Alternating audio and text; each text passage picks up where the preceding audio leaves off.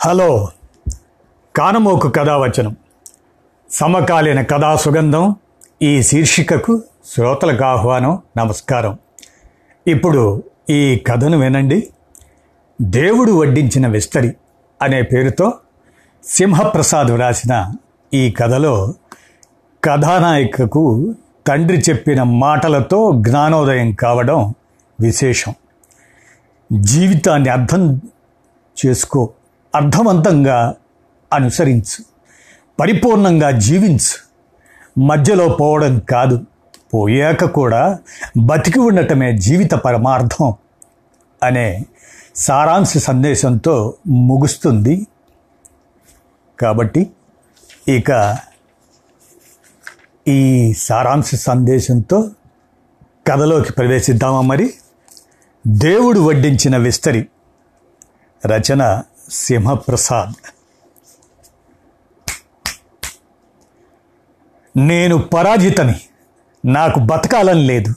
జీవితం అంటే విరక్తి పుట్టింది. అందుకే నిద్ర మాత్రలు మింగాను. దయచేసి మీ మీ చెత్త ప్రశ్నలతో నన్ను హింసించకండి. మళ్ళీ మళ్ళీ చంపకండి. మీకో నమస్కారం. దుఃఖం ఆవేశం కోపం ముప్పేటగా వెల్లువెత్తగా ఆసుపత్రి అంతా ప్రతిధ్వనించేలా అరిచాను. బాధగా చూస్తూ మా ఆయన రవి కళ్ళు తుడుచుకుంటూ అమ్మ సానుభూతిగా చూస్తూ నాన్న బిక్కుబుక్కుమని చూస్తూ ఏడుపు దిగమింగుతూ మా చిన్నారి వంశీ కళ్ళు మూసుకున్నాను. అన్ని మాత్రలు మింగిన ఎందుకు చావులేదో? బతికినందుకు ఇప్పుడు వీళ్ళంతా జాలి చూపులతో పొడిచి చంపేస్తున్నారు. ఆ పోలీసులు సరే సరి. పెద్ద కారణమేం లేదు ముర్రో అని గొంతు చించుకున్నా వినరే బతకాలని పెంచక ఆత్మహత్యకి ప్రయత్నించానంటే నమ్మరే. గృహహింస అక్రమ సంబంధాల వరకట్న వేధింపుల ఆర్థిక సమస్యల ఏది కారణమంటూ పిచ్చి ప్రశ్నలతో చంపేశారు. నా మానాన నేను చచ్చే హక్కు కూడా నాకు లేదా? వీళ్ళందరినీ సంతృప్తిపరిచే బాధ సమస్య ఉంటేనే చావాలా? వీళ్ళకి అర్థం కాని సమస్య ఎవరికీ ఉండకూడదా? ఏం జనమో ఏం పాడు? నాలో నేను కుతకుత ఉడికిపోతుంటే పోలీసు వారి మాటలు నిన్ను బాగా గాయపరిచినట్టున్నాయి. వాళ్ళ అనుభవం వాళ్ళది. అవన్నీ మర్చిపోయి నిశ్చింతగా పడుకో. మనసు కుదుట పడుతుంది. నాన్న అన్నారు తల నిమురుతూ తర్వాత అందరినీ గదిలోంచి తీసుకుపోయారు. గాఢంగా నిట్టూర్చాను. కాసేపటికి మా వారు లోపలికి వచ్చారు. సిరి మన పై అంతస్తులో ఉండే ఆనంద్ గారు ఆయన భార్య నిన్ను చూడాలని వచ్చారు. పంపనా? వద్దొద్దు. వాళ్ళ ముఖం చచ్చినా చూడను. మన ఇరుగు పొరుగు గాడిద గుడ్డేం కాదు? అసహనంతో అరిచాను. అదోలా చూసి వెళ్ళిపోయాడు రవి. ఆనంద్ అవును. ఈ ఆనందే నా పరాజయ పరంపరకి ఆద్యుడు అతడు ఓ పెళ్ళిలో నన్ను చూసి ఇష్టపడ్డాడు. బంధుమిత్రుల ద్వారా పెళ్ళి ప్రసక్తి తెచ్చాడు. అమ్మ నాన్న బంగారం లాంటి సంబంధం వెతుక్కుంటూ వచ్చింది అని పొంగిపోయారు. అందం ఆస్తి ఉద్యోగం అన్నీ ఉన్నాయి. నిజమే కానీ నేను ఐదు అడుగుల నాలుగు అంగుళాలైతే అతడు ఐదు ఐదు విడివిడిగా చూస్తే నాకన్నా కొద్దిగా పొట్టిగా అనిపిస్తాడు. నేను చేసుకునేవాడు కనీసం ఐదు అడుగుల పదంగుళాలు ఉండాల్సిందే అని తగేసి చెప్పాను. ఎవరెంత చెప్పినా వినిపించుకోలేదు.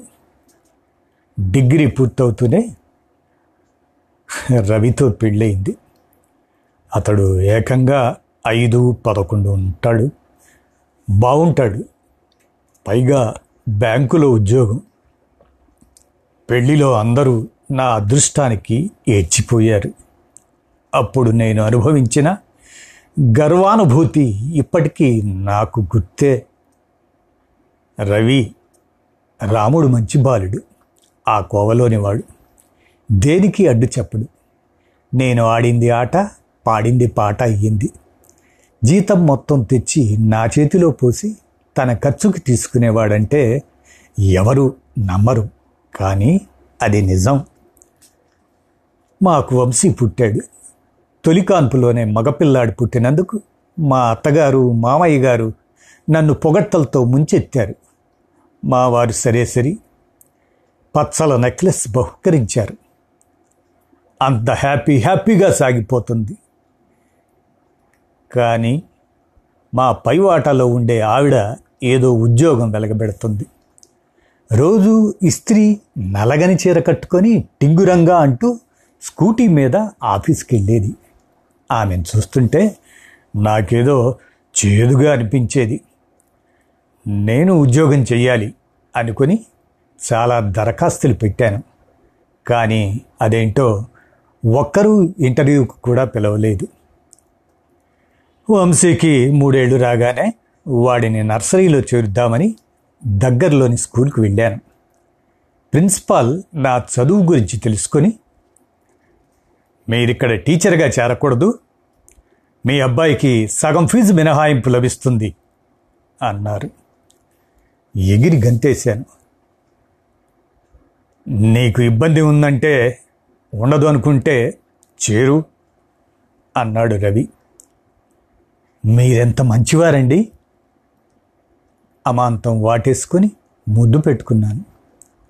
రోజుకో చీర కట్టుకుంటూ హుందాగా ఫోజు కొడుతూ ఉద్యోగానికి వెళ్తున్నాను. కొద్ది రోజుల్లోనే స్కూల్లో నాకు చక్కని గుర్తింపు వచ్చింది. నేను బోధించే విధానం అందరికీ నచ్చింది. ఏడు ఎనిమిది తరగతులు చెప్పమన్నారు. జీతం పదివేలకు పెంచారు. నా మెడ నిటారుగా అయింది. తోటి టీచర్లు జ్యువెలరీ షాపులోని బంగారు నగల స్కీమ్లో చేరుతుంటే నేను చేరాను. ఆ నెల జీతమంతా తొలి వాయిదాగా కట్టేశాను. పెద్ద మొత్తం అయ్యాక స్కూల్లో ఎవరికీ లేని కొనలేని వజ్రాల దుద్దులు కొనుక్కోవాలన్నది నా డ్రీమ్. అదే సంగతి రవికి చెప్పాను. నీ ఇష్టం అన్నాడు. అమ్మకు చెప్పగా అల్లుడు శ్రీరామచంద్రుడేనే అని మురిసిపోయింది. మా స్కూల్లో అమృతలత కొత్తగా చేరింది.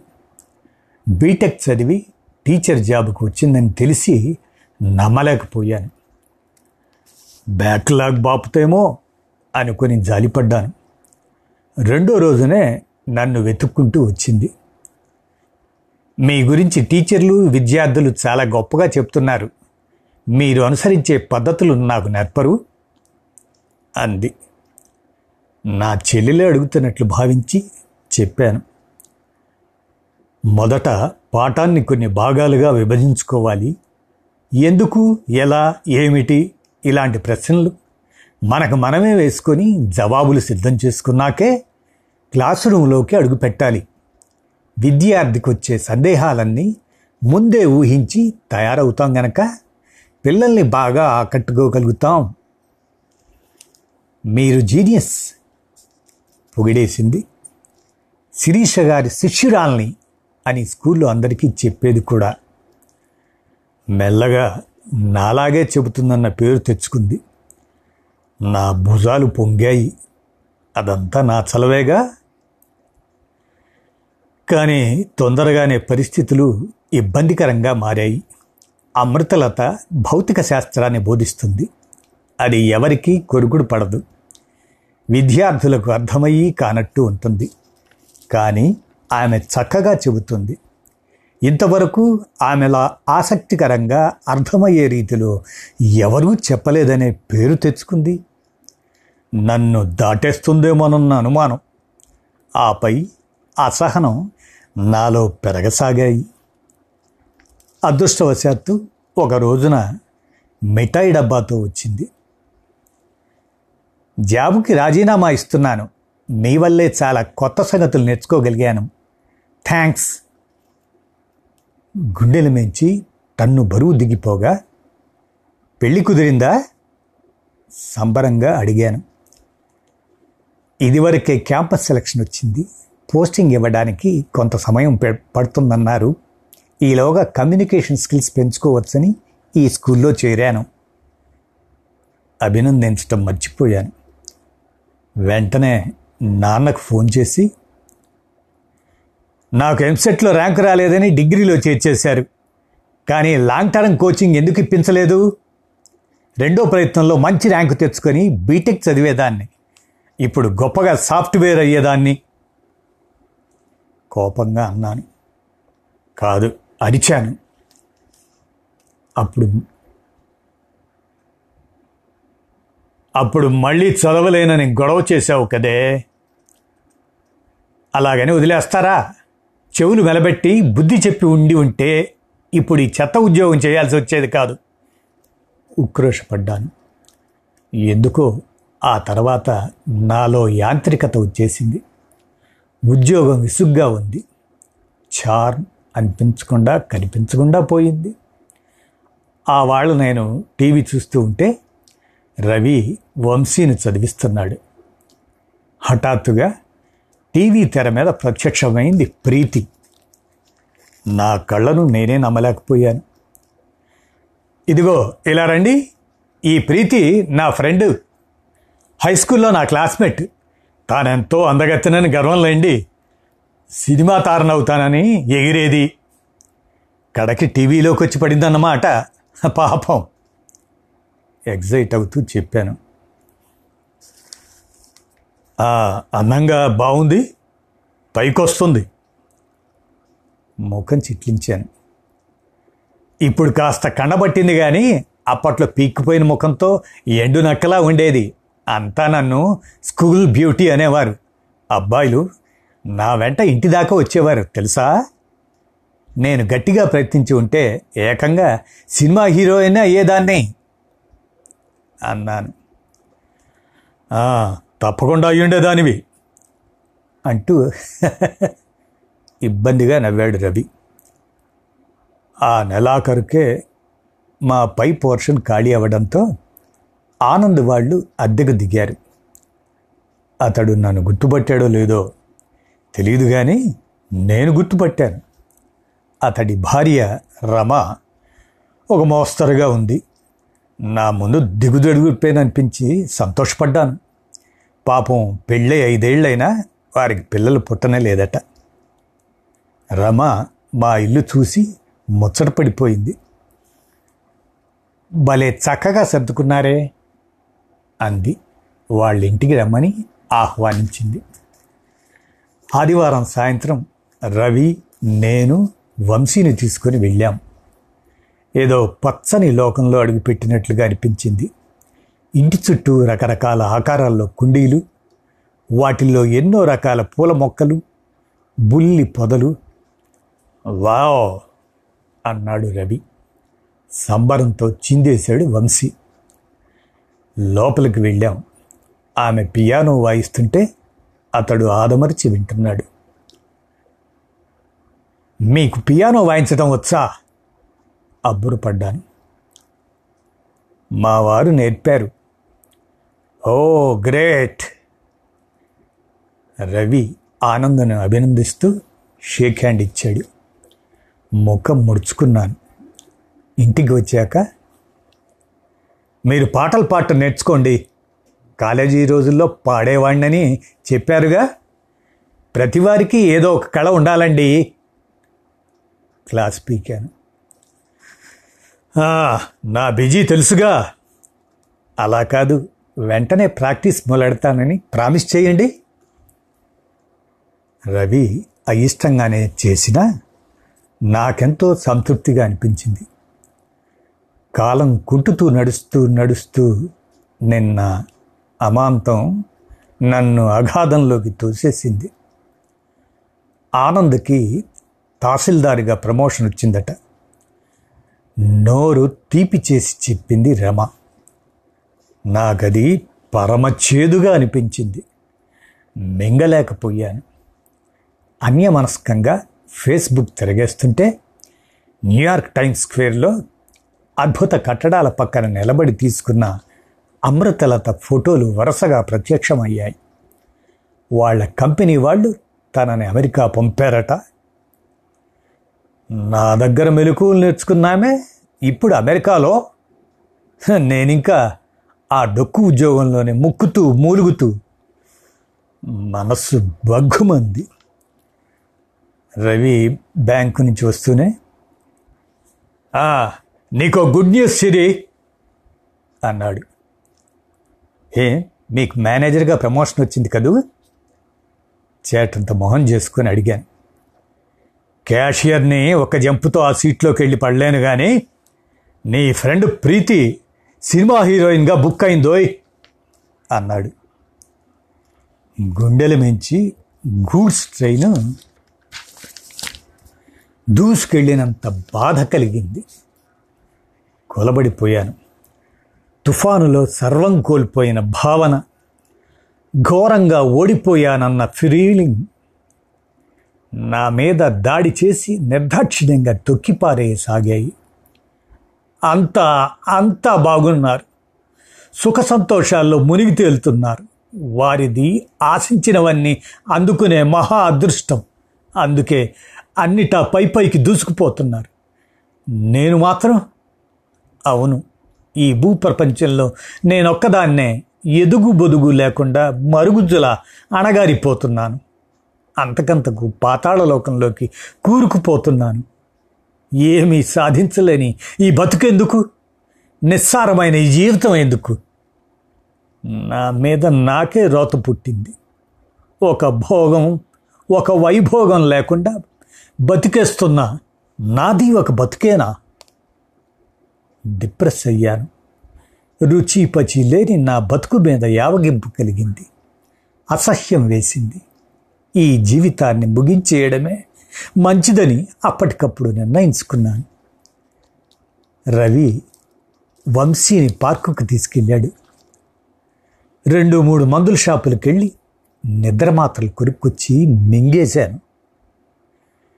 ఇక ప్రాణం హాయిగా ఉంటుందనుకుంటే డాక్టర్లు బతికించి చచ్చారు. కళ్ళ నుంచి ధారలు కడుతున్న కన్నీటిని తుడవడానికి చేతులు రాలేదు. అన్నిటా నాదే పై చేయి కావాలనుకునేదాన్ని. కనీసం ఆత్మహత్య ప్రయత్నంలోనూ గెలవలేక దారుణంగా ఓడిపోయాను. ఇంతటితో దీనికి ముగింపు రాదు. రేపు ఎల్లుండి ఆవులెల్లుండి కూడా ఓడిపోతూనే ఉంటాను.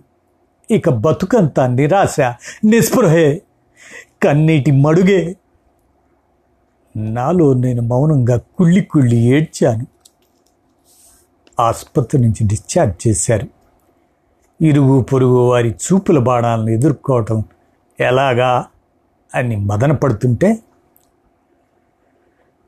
నాలుగు రోజులు మా ఇంట్లో ఉంటుంది అని చెప్పి తీసుకెళ్ళారు నాన్న. మూడు రోజులు ప్రశాంతంగా గడిచాయి. నాలుగో రోజున నా ఎదుటికొచ్చి కూర్చున్నారు నాన్న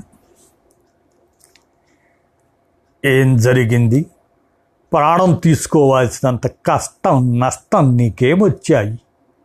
అన్నీ ఉన్నా నిండు జీవితాన్ని ఎందుకు అర్ధాంతరంగా అంతం చేసుకోవాలనుకున్నావు? ఆవేదనతో రగిలిపోతూ అడిగారు. చివున కోపం పొడుచుకొచ్చింది మీకు పప్పు అన్నమే పరమాన్నంగా అనిపించి సంతృప్తి పడగలరు.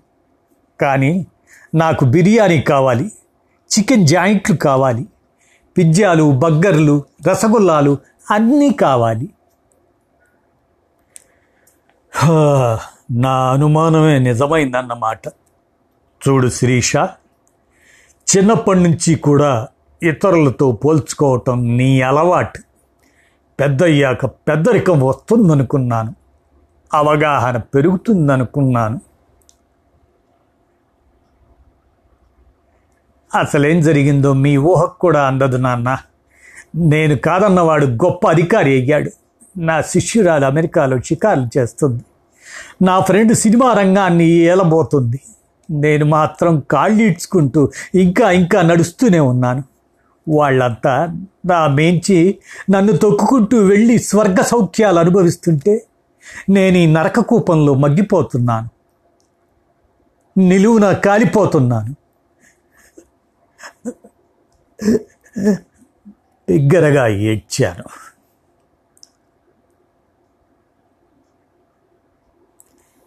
పెళ్ళైన ఐదేళ్ళలో పూల సొంత ఇల్లు సొంత కారు ఉండాలనుకున్నాను. నా భర్త ఆఫీసర్ స్థాయిలో ఉండాలని ఆశించాను. కానీ ఏమైంది? బిడ్డ తల్లిగా మిగిలిపోయాను. ఇది నేను కోరుకున్న జీవితం కానే కాదు. వెక్కిళ్ళతో అక్కసుగా అన్నాను. నివ్వెరపోయారు నాన్న. ఆనందం భౌతిక వస్తువులు సంపద ద్వారానే లభిస్తుందన్న భ్రమలో ఉన్నావు నువ్వు. మెట్ట వేదాంతపు కబుర్లొద్దు నాన్న. నిజం చెప్పండి ఈ ఆనంద్ ఆ అమృతలత ప్రీతి విజేతలు కాదా? నేను పరాజితురాల్ని శాపగ్రస్తురాల్ని కాదా? ఈ జీవితంలో నేను రాణించలేనని రూఢి అయిందా లేదా? గుండెల మీద చెయ్యి వేసుకొని చెప్పండి. కన్నీళ్ళు చిప్పిల్లుతుంటే గొంతు పెంచి నిలదీశాను. నీది ఓటమి కాదు తల్లి. అసూయ వల్ల వచ్చిన అసంతృప్తి. నీది కొని తెచ్చుకున్న బాధ విరక్తి ఆవేదన. సంతృప్తిని మించిన సంపద లేదని నువ్వు గ్రహించలేకపోతున్నావు.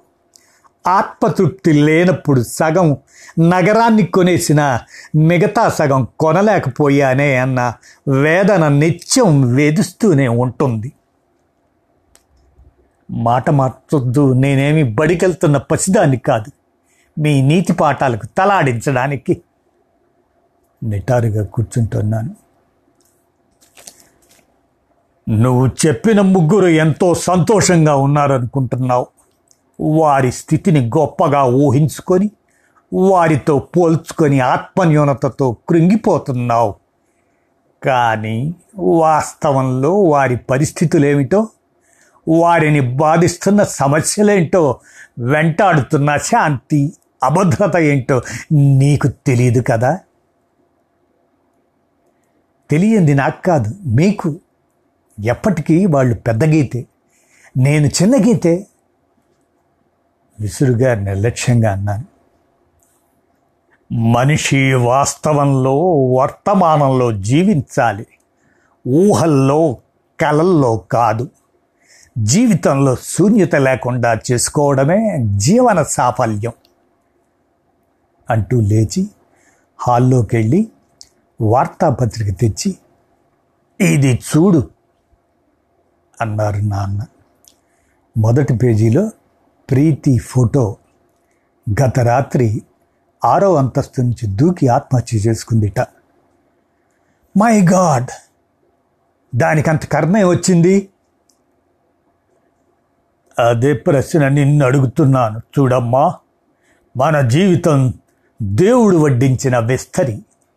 మనకు దక్కిన దానితో తృప్తి పడాలి దేవుడు నీకు ఏ లోటు చేయలేదు. మంచి భర్తను బిడ్డను ఇచ్చాడు. కళ్ళు కాళ్ళు చేతులు మెదడు ఇచ్చాడు. ఇంతకంటే ఐశ్వర్యాలేముంటాయి? చెప్పు. వాటిని సద్వినియోగం చేసుకోవాలి. సోపానాలుగా మలుచుకోవాలి తప్ప బూడిదలో పోసిన పన్నీరు చేయకూడదు. ఉన్నదానితో తృప్తి పడుతూ ఉన్నత స్థాయి సాధించటానికి కృషి చేయాలి. అంతేకాని పక్క విస్తరిలోని పదార్థాలను చూసి మన విస్తరి మీద ఉమ్మేసుకోకూడదు కాళ్ళకు ఖరీదైన చెప్పులు లేవని అడవటం కాదు. అసలు కాళ్ళే లేని వాళ్ళని చూడు. ఇప్పటికైనా విఘ్నత తెచ్చుకో. సంతృప్తితో బతకటం నేర్చుకో. నీ వాళ్ళు ఈ సమాజం ఆ దేవుడు మెచ్చేలా నీ జీవితాన్ని అర్థవంతం చేసుకో. పరిపూర్ణంగా జీవించు. మధ్యలో పోవడం కాదు. పోయాక కూడా బతికి ఉండటమే జీవిత పరమార్థం. నా అజ్ఞానం భ్రమ పొరలు పొరలుగా విడిపోతుంటే నా ఈర్ష్య అసూయ అల్పభావనల తెరలు పరాపరామని చిరిగిపోతుంటే అసంతృప్తి మెల్లగా అడుగంటుతుంటే నన్ను నేను కొత్తగా కనుక్కున్నట్లు సరికొత్తగా ఆవిష్కరించుకుంటూ ఆనందోద్విగ్ననయ్యాను. సారీ నాన్న. సారీ దేవుడు. అంటూ ఈ కథ ముగిసిందండి. దేవుడు వడ్డించిన విస్తరి సింహప్రసాద్ రాసినటువంటి ఈ కథను వినిపించాను విన్నారుగా? ధన్యవాదాలు.